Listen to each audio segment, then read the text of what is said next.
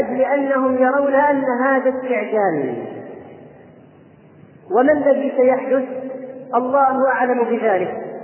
هل سينتصر الأصوليون والإنجيليون من اليهود والنصارى ويحققون ما يقولون عنه بالقوة ويهدمون الأقصى ويقيمون الهيكل؟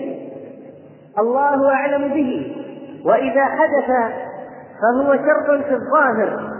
ولكنه قد يكون خيرا من جهة إشعال جذوة الجهاد في سبيل الله وقيام المسلمين بالحمية للدين حينئذ. أو أن الذي سيحدث هو أن يكسب العلمانيون منهم الجولة في قضية السيطرة على الموقف في السلام والتعايش بين أهل الملل كما يقولون.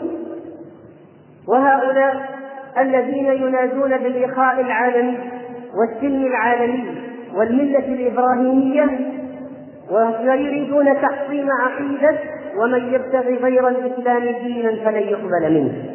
وتحطيم عقيدة ما من يهودي ولا نصراني يسمع بي ثم لا يؤمن بي إلا أدخله الله النار. وتحطيم عقيدة ومن يكفر به من الأحزاب فالنار موعده. فهؤلاء على أي حال؟ يريدون إذا تحطيم المسلمين سواء كان بالعنف أو باللين. ونحن ينبغي علينا أن نعود إلى ربنا وأن نقوم بحقه علينا وأن نعلم ماذا يريد أولئك القوم أن يفعلوا وأن نعد أنفسنا إعدادا عقديا وإيمانيا وعلميا ونفسيا لأي طارئ. وكذلك أيها الإخوة فإن هذه الألفية التي سيحتفلون بها هو عندهم وليس لنا به شأن على الإطلاق. ولكن مع الأسف يشارك كثير من المسلمين الكفرة بالاحتفال في الأعياد. وإذا كنا نرى مشاركة أبنائنا وبناتنا في عيد في عيد الحب الفالنتاين أو في الهالوين أو في رأس السنة أو في غير ذلك من أعياد الكفار. فكيف سيكون الحال في هذا العيد القادم الذي هو عندهم عيد ألفي عيد عظيم وكبير وضخم. قد حشدوا له من الإمكانات العظيمة لنقله وتعميمه على العالم. وإذا كان كثير من المسلمين قد اغتروا ببهرج أعداء الله وخاصة النصارى في أعيادهم الكبرى كالكريسماس وعيد رأس السنة الميلادية ويحضرون احتفالات النصارى بها في بلادهم ويسافرون إليهم. وبعض المسلمين ينقلونها إلى بلادهم ويقيمونها. فإن البلية الكبرى والطامة العظمى أيها الإخوة وهذا هو الشاهد الكبير من الموضوع ما يجري حاليا من استعدادات عالمية. على مستوى النصارى للاحتفالات الكبرى بنهاية الألفية الثانية والدخول في الألفية الثالثة وإذا كانت الأرض تعد باحتفالات النصارى في رأس كل سنة ميلادية فكيف سيكون احتفالهم بنهاية هذه الألفية؟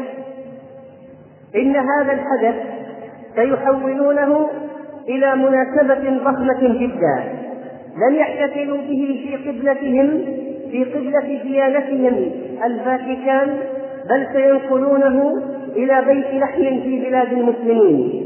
وسينتقل إليها أئمة النصارى من جميع الأنواع الإنجيليون منهم والمعتزلون بزعمهم والعلمانيون لإحياء تلك الاحتفالات الألفية التي تنشط جميع الوسائل المرئية والمسموعة للحديث عنها في هذه الأيام.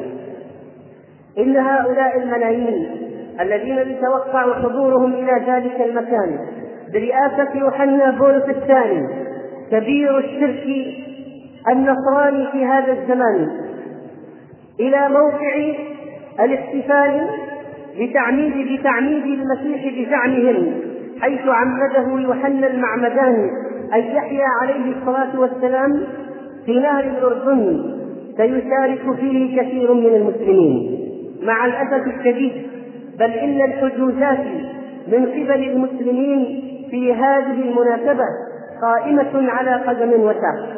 سينتظرون نهاية الشهر الكريم أو قبل نهاية الشهر الكريم للانطلاق إلى تلك الاحتفالات الشركية والكفرية التي حذرنا النبي صلى الله عليه وسلم منها أشد تحذير. وأخبر الأمة أنها ستتبع من كان قبلها من اليهود والنصارى حذو الخزة بالخزة حتى لو دخلوا سحر ضب فتدخله هذه الأمة وراءهم. إن هذه الأعياد التي جاء التحذير منها في الكتاب العزيز وفي السنة النبوية والتي اعتنى الشارع اعتناء بالغا بتبيين بطلانها وتحريم احتفالنا معهم بها. فيخالف هذا الحكم كثير من المسلمين. والنبي صلى الله عليه وسلم قال لكل قوم عيد وهذا عيدنا أهل الإسلام فكيف يجوز لنا أن نشارك غيرنا باحتفال شركي احتفال هو من ميزات تلك الأمة الضالة التي أخبرنا اليهود التي أخبرنا النبي صلى الله عليه وسلم عنهم بقوله اليهود مغضوب عليهم والنصارى ضلال. أيها المسلمون إن القضية تحتاج بحق إلى استعداد عقدي لتلك المواجهة. إن المسألة تحتاج منا بحق إلى وقفة جادة في طريق التشبه بالكفار بقطعه. التشبه بالكفار من أمراض المسلمين في هذا الزمان نسأل الله عز وجل أن يرزقنا اعتقادا صحيحا وأن يباعد بيننا وبين التشبه بالضالين والمغضوب عليهم وأن يجعلنا سلما لأوليائه وحربا على أعدائه. نعادي من عاد الله ونوالي من والى الله. أقول قولي هذا وأستغفر الله لي ولكم. فاستغفروه إنه هو الغفور الرحيم. وأوسعوا لإخوانكم يوسع الله لكم. الحمد لله. معز من أطاعه ومذل من عصاه. أشهد أن لا إله إلا هو وحده لا شريك له. شرع لنا من الدين ما رضي به سبحانه وتعالى. وصلى الله وسلم على محمد بن على محمد بن عبد الله. أشهد أنه رسول الله صاحب لواء الحمد والمقام المحمود والشفاعة العظمى يوم الدين. صلى الله عليه وعلى آله وصحبه أجمعين وعلى من تبعهم بإحسان إلى يوم الدين. عباد الله إن ربنا عز وجل قد قال في محسن تنزيله ولا تتبع أهواءهم عما جاءك من الحق لكل جعلنا منكم شرعة ومنهاجا وقال سبحانه وتعالى لكل أمة جعلنا من سكنهم ناسكوه أي عيدا يختصون به ولذلك فإنه ليس لنا مطلقا أن ندخل في أعيادهم ونحضرها ونهنئهم بها أو نقبل تهنئتهم لنا بأعيادهم. وكذلك ليس لنا أن نشاطرهم فرحة ولا أن نشاركهم بهدية ولا أن نهنئهم تهنئة ولا أن نقبل منهم تهنئة ولا أن نحضر لهم مجلسا لعيدهم أبدا لأنه رمز كفرهم. قضية الأعياد قضية عقدية دينية. وليست قضية من قضايا العادات والتقاليد وإن ظن ذلك بعض من لا علم لديه. عباد الله إن المسلم الغيور ليحذر وأهله وأطفاله. من أي نوع من أنواع الفرح أو المشاركة بأعياد أولئك القوم؟ ونحن نعلم أننا في آخر الزمان وأن طغيان الكفرة قد حصل. ورقة الدين عند المسلمين قد حصلت ولكن لا يجوز لنا الاستسلام أبدا. لقد ألف علماؤنا الكتب الكثيرة في بيان تحريم مشابهة الكفار في أعيادهم كتبا مستقلة أو فصولا في كتب. وقد ألف شيخ الإسلام رحمه الله كتابه العظيم اقتضاء الصراط المستقيم لمخالفة أصحاب الجحيم. وألف الذهبي رحمه الله رسالته تشبيه الخسيس بأهل الخميس ويقصد بأهل الخميس أولئك أولئك أولئك الضالون أولئك الضلال من النصارى الذين يحتفلون به وما حدث من تشبه بعض المسلمين بهم في ذلك المقام. وقال شيخ الإسلام رحمه الله في كتابه بعد أن عد أمورا من احتفالاتهم وإنما عددت أشياء من منكرات دينهم لما لما رأيت طوائف من المسلمين قد ابتلي ببعضها. وجهل كثير منهم أنها من دين النصارى الملعون هو وأهله. ويقصد الدين المحرف طبعا. ولست أعلم جميع ما يفعلونه وإنما ذكرت ما رأيت من المسلمين يفعلونه وأصله مأخوذ عنهم. وبعض أعيادهم قد تحول في العصر الحاضر إلى اجتماع كبير له بعض خصائص عيدهم القديم يشارك كثير من المسلمين في ذلك دون علم. أعياد مأخوذة من الكفرة كأولمبياد اليونان ومهرجانات الفرس وكثير من المسلمين يتشبهون في قضية المهرجانات بتلك الأعياد المجوسية مع أن هذه اللفظة جاءت من قبل أولئك المجوس الكفرة هي أعيادهم يطلقون عليها مهرجانات وكما قلنا أيها الإخوة فإن أولئك النصارى الذين قد أعدوا العدة لاحتفالهم الكبير في هذا الوقت قد ملأوا الدنيا ضجيجا ويريدون منا أن نشاركهم باسم الإنسانية تارة وباسم العولمة تارة. وباسم الكونية تارة وباسم التآخي بين الأديان تارة وباسم الانفتاح على الطرف الآخر وتلقي ثقافته تارة وباسم السلم العالمي تارة وباسم الملة الإبراهيمية تارة. وهكذا يريدون أن يضيعوا تميز المسلم بعقيدته. يريدون أن يفسدون المبدأ المذكور في قوله تعالى ليهلك من هلك عن بينة ويحيى من حي عن بينة. فيريدون منا أن نضيع البينة وأن نفسد البينة وأن نغتر وننخدع. إن هذه الاحتفالات التي ستنقل بالصوت والصورة الحية من أقصى الأرض إلى أدناها ستقوم بها وسائل إعلامهم وهي أقوى وأقدر مما عند المسلمين بكثير. وستشارك في ذلك القنوات الفضائية. ستنقل مناسبات الكفر عيد ميلاد المسيح لديهم الذي يسمى بالكريسماس في الخامس والعشرين من ديسمبر وبعده بقليل عند الأقباط يجددون فيه الذكرى بزعمهم ويقدمون الهدايا في العيد. كانوا يسمونها باسم القديس نيكولاس. ثم حل البابا نويل محل القديس نيكولاس فتنتشر هدايا الأطفال في المتاجر والمحلات ويدخلها المسلمون. أطفالهم يعرفون جيدا من هو بابا نويل وهداياه فلا حول ولا قوة إلا بالله. ونصارى فلسطين من القديم يجتمعون ويتجاورون ليلة عيد الميلاد في بيت لحم لإقامة قداس منتصف الليل ومن شعائرهم احتفالهم بأقرب يوم أحد ليوم الثلاثين من نوفمبر وهو عيد القديس وهو عيد القديس أندرواس بزعمهم.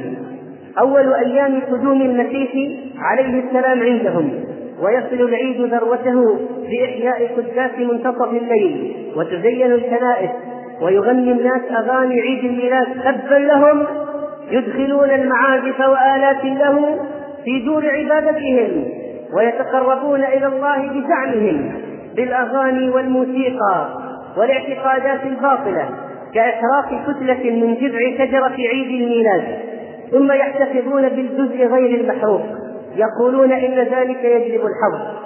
وعيد رأس السنة تحتفل به الطوائف عندهم تنقل الاحتفالات وستستحوذ وستستحوذ على معظم الأخبار والبرامج التي تبث والنصارى في تلك الليلة لهم خرافات كثيرة ومن وهم الذين يوصفون بصناع الحضارة الحديثة ولكن يقولون الذي يحتسي آخر كأس من قمينة الخمر بعد منتصف تلك الليلة سيكون سعيد الحظ وإن كان عازبا فسيتزوج الأول من رفاقه في تلك السهرة ومن الشؤم دخول منزل ما يوم عيد رأس السنة دون أن يحمل المرء هدية. ويعتقدون بأن كنس الغبار إلى الخارج. ليلة رأس يوم رأس السنة يكنس معه الحظ السعيد وأن غسل الثياب والصحون في ذلك اليوم من الشؤم وغير ذلك من الاعتقادات الباطلة. أيها المسلمون لقد جاءت الأخبار بأن الأقمار الصناعية تستعد لبث احتفالات ذلك اليوم. يبدأ من قبل الثالث والعشرين من ديسمبر ويمتد حتى التاسع من يناير. بزعمهم أو بزعم النصارى العرب أنهم سيأخذون في الحسبان احتفالات الأرمن واحتفالات المسلمين بعيد الفطر. إذا هم سيؤخرون مدة الاحتفال أو يطيلون مدة الاحتفال. لكي يستطيع المسلمون بعد الصيام وعيد الفطر أن يشاركوهم في ذلك. وستقوم شركات التكنولوجيا المتطورة بتقديم أحدث إنتاجها من عروض الليزر على جدران الأبنية العالية وستقام الشاشات الرقمية العملاقة التي ستنقل احتفالات العالم لحظة بلحظة على مدار الساعة. وهكذا تقدم تلك الاحتفالات على الملأ وسيراها أبناء المسلمين وأطفال المسلمين ويقولون نراعي وجود خيمة إفطار رمضانية ونمنع شرب الخمر حولها. وبعد ذلك ماذا سيحدث في الليل إذا انتهى الإفطار؟ وماذا سيحدث بعد عيد الفطر؟ وقد وصلت أسعار وجبات العشاء في ذلك اليوم إلى مبالغ خيالية ومما يتوقعون حدوثه أيضا ازدياد حالات الانتحار. إلى عشرة أضعاف في رأس السنة سيتضاعف هذا في هذه السنة. وبعض طوائف النصارى يعدون العدة لعمل ما في أرض فلسطين وقد باعوا ممتلكاتهم وذهبوا إلى هناك ولعلهم يريدون القيام بهجوم أو انتحار جماعي. ولكل مذهب كفر طريقة يعبر بها عن احتفالاته أو عن عصيان هذه المناسبة لديه. أيها الإخوة إنما سنرى ونسمع إن عشنا أمورا كثيرة من الكفر والضلال ومن الخنا والفجور والفحشاء والسكر والعربدة. ونسأل الله أن يحفظنا. ويحفظ بلادنا وسائر المسلمين من كل سوء. اللهم اجعلنا في بلادنا آمنين مطمئنين. اجعل بلدنا هذا آمنا مطمئنا بعقيدته ودينه. اللهم ارزق أهله من الثمرات من آمن منهم بالله واليوم الآخر. اللهم إنا نعوذ بك من التشبه بالكفار. اللهم إنا نعوذ بك من التشبه بالكفار. ونعوذ بك من الخزي في دار البوار. يا عزيز يا غفار اللهم اغفر ذنوبنا واغفر حوبنا إنك سميع الدعاء. اللهم إنا نسألك في مقامنا هذا في هذا الموقف العظيم والساعة العظيمة واليوم المبارك أن تخزي رؤوس النصارى يا رب العالمين. اللهم ابطش بهم اللهم أنزل بهم عذابك الذي لا يرد عن القوم المجرمين. أنزل بهم بأسك فرق شملهم وشتت جمعهم وزلزل الأرض من تحتهم وأنزل عليهم عذابا من فوقهم وأرنا فيهم عجائب قدرتك اللهم قتلهم تقتيلا وشردهم تشريدا. اللهم قبض دولتهم اللهم اهدم ملكهم. اللهم اهدم جيوشهم. اللهم إنهم فتكوا باخواننا في الشيطان وأنت على كل شيء قدير. اللهم إنك العزيز الجبار. وهم لا يعجزونك. اللهم إنهم لا يعجزونك. اللهم فخذهم أخذ عزيز مقتدر. اللهم انصر إخواننا المستضعفين في الشيطان واجمع كلمتهم على الحق والإيمان. يا رحيم يا رحمن. اللهم سدد رميتهم. اللهم سدد رميتهم. ووحد صفوفهم. واجمع كلمتهم على التوحيد يا أرحم الراحمين. عباد الله بعد كل ما سمعنا يجب علينا وعلى كل فرد منا أن يحذر مما سيحتفل به النصارى واليهود وأن يستعمل التوعية في تحذير إخوانه من مكرهم إن هذا واجب علينا وعلينا التصدي لأي محاولة منهم لإدخالنا في احتفالاتهم وأن نكون على يقظة تامة ووعي كامل بما سيفعلونه. إنهم يوزعون أناجيلهم. وإنهم يدعوننا لكفرهم ليلا ونهارا ويريدون أن نشاطرهم في احتفالاتهم.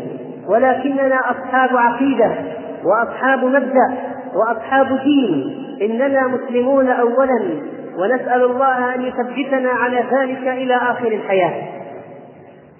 فهذه المسؤولية مسؤوليتنا جميعا. ونحن على مقربة من شهر رمضان. نسأل الله عز وجل أن يرزقنا بلوغه وأن يتم علينا النعمة بصيامه وقيامه وأن يجعلنا قبله وبعده من التائبين ومن عتقائه من النار. سبحان ربك رب العزة عما يصفون وسلام على المرسلين والحمد لله رب العالمين وقوموا إلى صلاتكم يرحمكم الله. يقول السؤال ما هو موقفنا من أعياد الكفار القادمة في احتفالات عام 2000 طيب هذا الجواب أو هذا المسألة سبق ذكرها في الدرس لكن نعيد الإجمال والتأكيد على بعض النقاط لأهميتها. فأقول الحمد لله وصلى الله على نبينا محمد وعلى آله وصحبه أجمعين. فإن هذه الأعياد القادمة وهي الاحتفالات الألفية قد يقدم فيها بعض الكفار على أعمال تتعلق بعقيدتهم في عام 2000 مثل اعتداءات على مقدسات المسلمين كالمسجد الأقصى وغيره أو إقامة طروح كفر يعتقدون إقامتها في هذا الوقت أو انتظار غائب يعتقدون أنه يأتي وينزل في هذا الوقت. والعلمانيون منهم إن صح التعبير لا يريدون أن تحدث مفاجآت وينقلب السحر على الساحر كما يقولون وتحدث مواجهات بين المسلمين والكفار ليست محسوبة النتائج فلا يريدون عمل مواجهة بالقوة. لكنهم يريدون إغراقنا بمعتقداتهم وأعيادهم وإشراكنا في احتفالاتهم رغما عنا. فينا وبين سيغرقون بما ينقلون في فضائياتهم المناطق في العالم بشعائر احتفالاتهم وطقوسهم وتلك المظاهر من البهجة والسرور التي يظهرونها زائد الفواحش والمنكرات والرقص. والحفلات الغنائية والفرق العالمية والموسيقية وعروض الليزر والأنوار الكثيرة والألعاب النارية ونحو ذلك من الأشياء. سيحرصون على إغراقنا في أجواء احتفالات عيد الميلاد. لكن بعض بعضا منهم يمكن أن يعملوا أعمالا فيها استعمال القوة أو انتحار جماعي لبعض فرقهم الدينية بناء على أسس يعتقدونها إذا ما جاء المسيح أو ما حصل ما ينتظرونه يمكن أن يعملوا انتحارا جماعيا. لكن الغالب الغالب أن هذا العيد سيمضي عندهم بقضية مجنون وخلاعة وكفر وشرك وإظهار المعتقدات الباطلة والكنسية والسقوط الوثنية وغيرها. ونحن ينبغي أن نستعد لأي مفاجأة. لكن اتجاههم العام الآن يشعر بهذا إغراق العالم في أجواء الاحتفالات. أكثر منه إحداث مواجهة عسكرية مع المسلمين مثلا لأنه ربما لم يأتي الوقت المناسب بزعمهم لذلك لكن الله غالب على أمره ولا يعلم الغيب إلا الله. والله عز وجل يفعل ما يشاء. يمكن يحدث أي شيء. ولذلك فالمسلم يجب أن يكون مستعدا نفسيا يأخذ بجميع أنواع الاستعداد. وعلى رأس ذلك التسلح بالإيمان والتوحيد منافاة الشرك والكفر ومعاداة أهله والابتعاد عن التشبه بهم فما هو موقفنا من أعيادهم القادمة الاحتفالات الألفية؟ أولا اجتناب حضورها لما جاء من الأدلة الكثيرة على ذلك. والمانع منه دين الإسلام وما جاء فيه من الأدلة. وقد قال عمر رضي الله تعالى عنه لا تعلموا رصانة الأعادي ولا تدخلوا على المشركين في كنائسهم يوم عيدهم فإن السخطة تنزل عليهم. قال شيخ الإسلام تيمية رحمه الله وهذا عمر نهى عن تعلم لسانهم وعن مجرد دخول الكنيسة عليهم يوم عيدهم. فكيف بفعل بعض أفعالهم أو فعل ما هو من مقتضيات دينهم؟ أليس موافقتهم في العمل أعظم من الموافقة في اللغة؟ أوليس عمل بعض أعمال عيدهم أعظم من مجرد الدخول عليهم في عيدهم؟ وإذا كان السخط ينزل عليهم يوم عيدهم بسبب عملهم فمن يشركهم في ذلك العمل أو بعضه أليس قد تعرض لعقوبة ذلك؟ أليس من يتركهم في العمل أو بعضه قد تعرض لعقوبة ذلك؟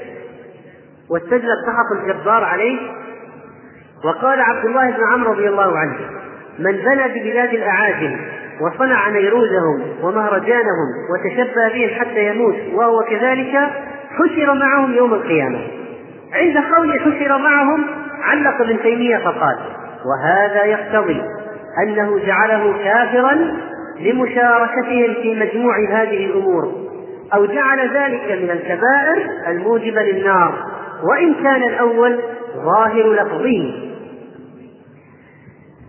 طيب وإذا قلنا يا إخوان إذا قلنا لا نحضر فإن ذلك يقتضي أيضا أن لا نشاهد والذين لا يشهدون الزور. قال المفسرون أعياد الكفار لا نحضر ولا نشاهد لا بأشخاصنا ولا بالصوت والصورة المنقولة.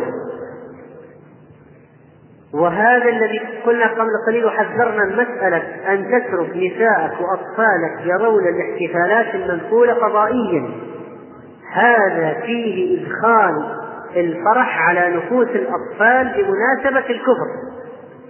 والأعياد الشرعية والانجذاب والتعلق بذلك ولدك بنتك بنت من الذكر ذكران وإناث من أولادك يمكن أن يعجبوا بالكفار واحتفالاتهم وأعيادهم بل يطلبون المشاركة بل يطلبون منك أن تأتي لهم بشجرة عيد ميلاد أو تأتي لهم بحلويات خاصة مما يفعلونه أو بابا نويل ما يأتي به بابا نويل. هذا كله يمكن أن يحدث نتيجة للمشاهدة.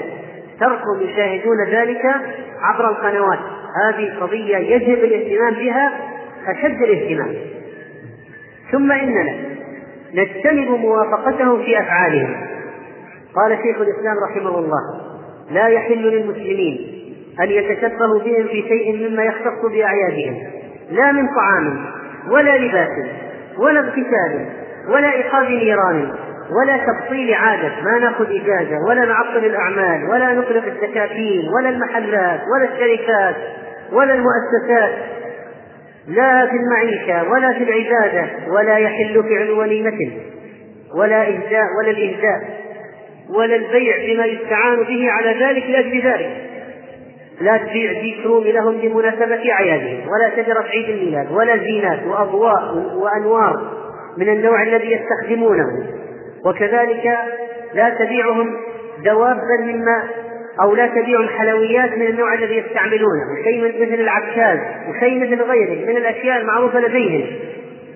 قال شيخ الإسلام رحمه الله ولا بيع ما يستعان به على ذلك ولا تمكين الصبيان ونحوهم صبيان المسلمين من اللعب الذي في الأعياد ولا إظهار زينة وبالجملة ليس لهم أن يخصوا أعيادهم بشيء من شعائرهم بل يكون يوم عيدهم عند المسلمين كسائر الأيام. قال الذهبي رحمه الله فإذا كان للنصارى عيد ولليهود عيد كانوا مختصين به فلا يشركوا فيه مسلم كما لا يشاركهم في شرعتهم ولا قلتهم. وقد ذكر ابن التركمان الحنفي رحمه الله النكير والتحذير من من يوسع النفقة على عياله في أعياد النصارى. وأن من لم يتب فهو كافر مثلهم فيما نقل على بعض علماء الحنفية. وقال بعض أصحاب مالك من كسر يوم النيروز بطيخة فكأنما ذبح خنزيرا. إذا كان عندهم في يوم النيروز يأكلون فاكهة معينة يفعلون فجاء مسلم فعل مثلهم بقصد التشبه فكأنما ذبح خنزيرا. بل قال مالك رحمه الله يكره الركوب معهم في السفن التي يركبونها لأجل أعيادهم لنزول السخط واللعنة عليهم. فالله يسخط ويغضب وينزل اللعنة على هؤلاء الذين جعلوا له ولدا وزوجة وجعلوه ثالث ثلاثة. الله عز وجل لا يرضى الكفر. وسئل ابن القاسم عن الركوب في السفن التي تركب فيها النصارى إلى أعيادهم. فكره ذلك مخافة نزول السخط عليهم بشركهم الذي اجتمعوا عليه. وكذلك فإننا لا نهدي لهم ولا نعينهم على عيدهم ببيع أو شراء كما تقدم. حتى قال أبو حق الحنفي من أهدى فيه بيضة إلى مشرك تعظيما لليوم فقد كفر بالله تعالى. ومعلوم أن هؤلاء الكفرة المشركون النصارى من من ضمن ما يفعلونه من طقوسهم صبغ البيض البيض الملون الذي يبيعهم بيضا ليصبغونه فهو مشارك لهم. قال شيخ الإسلام ابن تيمية رحمه الله وكره ابن القاسم للمسلم يهدي للنصارى شيئا في عيدهم مكافأة لهم ورآه من تعظيم عيدهم وعونا لهم على مصلحة كفرهم. ألا ترى أنه لا يحل للمسلمين أن يبيعوا من النصارى شيئا من مصلحة عيدهم لا لحما ولا إداما ولا ثوبا ولا يعارون دابة ولا يعاونون على شيء من عيدهم لأن ذلك من تعظيم شركهم ومن عونهم على كفرهم وينبغي نهي المسلمين عن ذلك. وابن التركماني قال فيأتم المسلم بمجالسته لهم وبإعانته لهم بذبح وطبخ. وإعارة دابة يركبونها لمواسمهم وأعيادهم. لو قال لك النصراني وصلني إلى مكان الاحتفال عندنا ما يجوز لك ذلك. آه سلف لي سيارتك أحضر الحفلة. حفلة عيدنا ما يجوز لك. أن تسلفه سيارتك وتعيرها إياه. ومع ذلك الأسف فإن كثيرا من المسلمين من البعث يتساهلون في هذه القضية ويبيعون على الكفار هدايا الأعياد من الزهور والعطور حتى بطاقات التهنئة يا جماعة. ميري كريسمس يبيعونها عليهم وبعض ألبستهم التي تفعل في أعيادهم. وشجرة عيد النصارى. وهدايا بابا نويل وحلويات على شكل صليب أو على عكاز كما يفعلونه.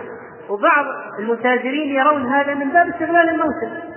اربح. النصارى الآن يشترون بيع واربح وإنما يأكلون في بطونهم نارا وسيصلون سعيرا وهذا من إعانتهم على عيدهم وإسهام في إظهاره وإظهار شعائره وإشهارها. ثم إنه يجب أن لا نعين أي مسلم يتشبه بهم في عيدهم كما قال شيخ الإسلام رحمه الله وكما لا نتشبه بهم في الأعياد فلا يعاني المسلم المتشبه بهم في ذلك بل ينهى عن ذلك. فمن صنع دعوة مخالفة للعادة في أعيادهم لم تجب دعوته. افرض جاء واحد مسلم وقال ليلة رأس السنة عندي حفلة مسلم. ليلة رأس السنة عندي حفلة لا يجوز لك حضورها ولا إتيانها ويجب أن تنهاه عنها. قال فمن صنع دعوة مخالفة للعادة. مش معنى؟ كل السنة ما فعل. جاء على ليلة 2000 وعمل. لماذا؟ لماذا؟ إذا هذا يقصد لماذا ما فعلها في يوم أي يوم آخر. وخصها في هذا اليوم. ولو كان مسلم. ولو كان مسلما. قال ومن أهدى من المسلمين هدية في هذه الأعياد مخالفة للعادة في سائر الأوقات غير هذا العيد لم تقبل هدية. جاءك واحد في مناسبة عام 2000 وقال هذه هدية. بمناسبة عام الفيل هذه هدية. ماذا يقصد؟ هذا التاريخ وهذا العيد. فلا تقبل هديته وترد عليه. وتقول له لا أقبل هديتك مردودة عليه. لأنك أهديتني بمناسبة أعياد الكفار. اتق الله. والمشكلة أيها الإخوة أن هؤلاء القوم سيحاولون التنسيق ما بين أعيادنا وأعيادهم. ويقولون نضع خيمة رمضانية جنب الكنيسة. واو. خيمة رمضانية جنب الكنيسة.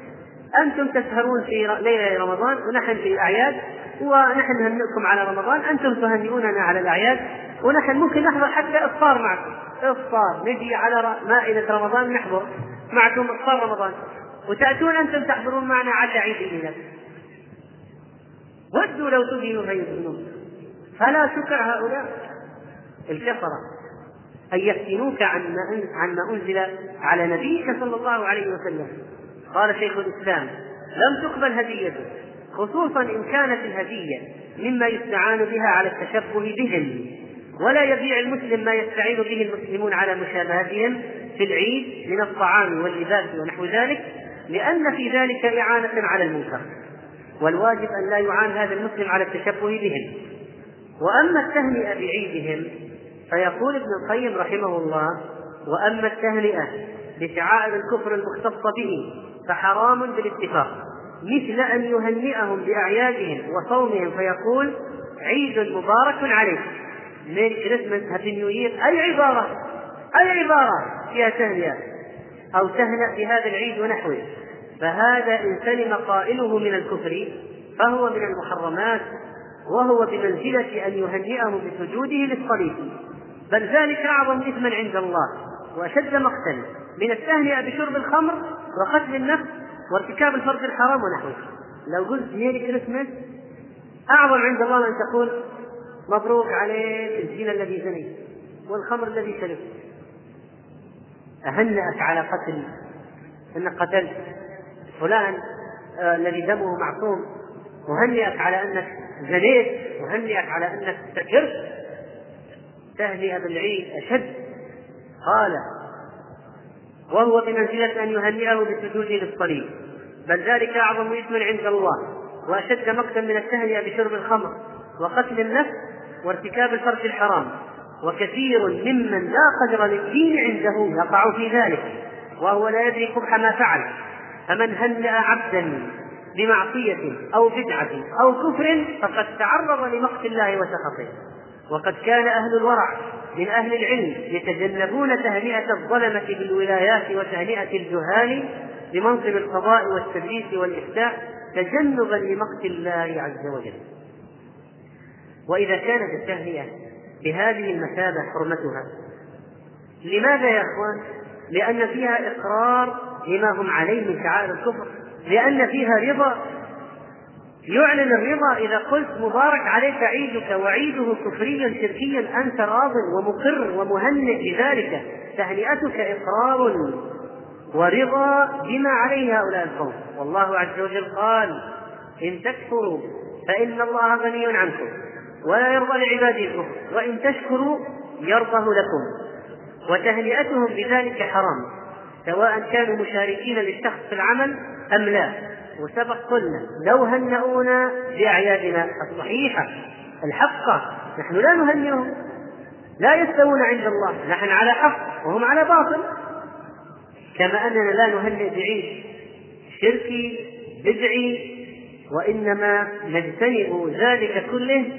وليس هؤلاء المسلمين الذين يجاملون في القضية يجاملون يقول زميلي في العمل مديري في العمل مدير الشركة. نقول ودوا لو تدهن فيدهنوا اتق الله. كيف تشارك في المنكر؟ كيف تصر على باطل؟ كيف تهنئ بشرك وكفر؟ وبعض المسلمين يريدون عمل التفاف على الحكم الشرعي فيقولون نعمل الحفلة بعد عيدهم بأيام. حريم الشيء وحريم العيد ما قبله وما بعده بأيام فالتأخير القليل والتبشير القليل لا يغني شيئا. بل واضح الوقوع فيه. ولذلك بعض الناس الآن يقول يا أخي أبغى أحتفل بعيد زواجي. لكن حتى لا أقع في المحظور أبغى أقدم الاحتفال يوم يومين ثلاثة. أبغى أحتفل بعيد ميلاد الولد. أقدمه أسبوع بس نفرح الولد وأصحاب الولد ونأتي بالكيك والشمع ونصف فنقول نقول ما يغني هذا التأخير والتقديم لأنه حيلة حيلة حيلة. ولمن ما هو الباعث من ذلك؟ احتفالك بمولده. فقط تريد تقدم وتؤخر لكن في الحقيقة هو احتفال بمولده احتفال لبعه. ثم أيها الإخوة يجب علينا أن نجتنب أسماء أعيادهم كما قلنا في قضية مهرجان وغيره ولا نقبل هداياهم في أعيادهم من اللحوم التي ذبحت لأجلها. وأما الحلوى والفاكهة فقد ورد فيها نص خاص عن الصحابة كما جاء عن عائشة رضي الله عنها أن امرأة سألتها قالت إن لنا آبارا ناس لنا بهم علاقة رضاع من المجوس وإنه يكون لهم في العيد فيهدون لنا. فقالت أما ما ذبح لذلك اليوم فلا تأكلوا ولكن كلوا من أشجارهم. وقال أبو برزة يفتي من كان له سكان المجوس يهدونه في النيروز والمهرجان. ما كان من فاكهة فكلوه وما كان غير ذلك فردوه. قال شيخ الإسلام رحمه الله فهذا كله يدل على أنه لا تأثير للعيد في المنع من قبول هديتهم بل حكمها في العيد وغيره سواء لأنه ليس في ذلك إعانة لهم على شعائر كفرهم. لكن اللحوم المذبوحة لأجل عيدهم لا يجوز قبولها. أما هدية الكافر عموما هذه فيها تفصيل. فإذا لم يوجد فيها محذور شرعي من إهانة المسلم الإزراء عليه جعله موضع الدليل أو كان هدية في نفسها شيء محرم كصليب أو صورة ذوات الأرواح ونحو ذلك فالأصل أنه يجوز أخذها ما لم يكن فيها محظور شرعي. ومن المحظورات الشرعية لحوم تذبح بمناسبة أعيادهم. وأما صيام أعيادهم فقد تقدم الكلام أننا يجب أن نمر أيام أعيادهم بشكل عادي تماما كما يمر أي يوم آخر من سائر الأيام. وابن قدامة رحمه الله قد تكلم على قضية الصيام في عيدهم لأن ذلك لا يفعل لا يفعل. لا صيام لا يخصصه بالصيام ولا نحتفل به ونظهر فرحتنا هذا ملخص ما, ما هذا ملخص موقف المسلم من أعياد الكفار. ونسأل الله عز وجل أن ينصر دينه وأن يعلي كلمته وأن يجعلنا من المتقين وأن يباعد بيننا وبين أسباب سخطه إنه سميع مجيب قريب. وصلى الله وسلم على نبينا محمد وعلى آله وصحبه أجمعين. شكر الله لفضيلة الشيخ على ما قدم وجعله في ميزان حسناته. وإلى اللقاء مع شريط آخر. وتقبلوا تحيات إخوانكم في تسجيلات التقوى الإسلامية الرياض. والسلام عليكم ورحمة الله وبركاته. بموجب فهرس تسجيلات التقوى فإن رقم هذا الشريط هو اثنا عشر ألفا ومائتان وستة وثمانون.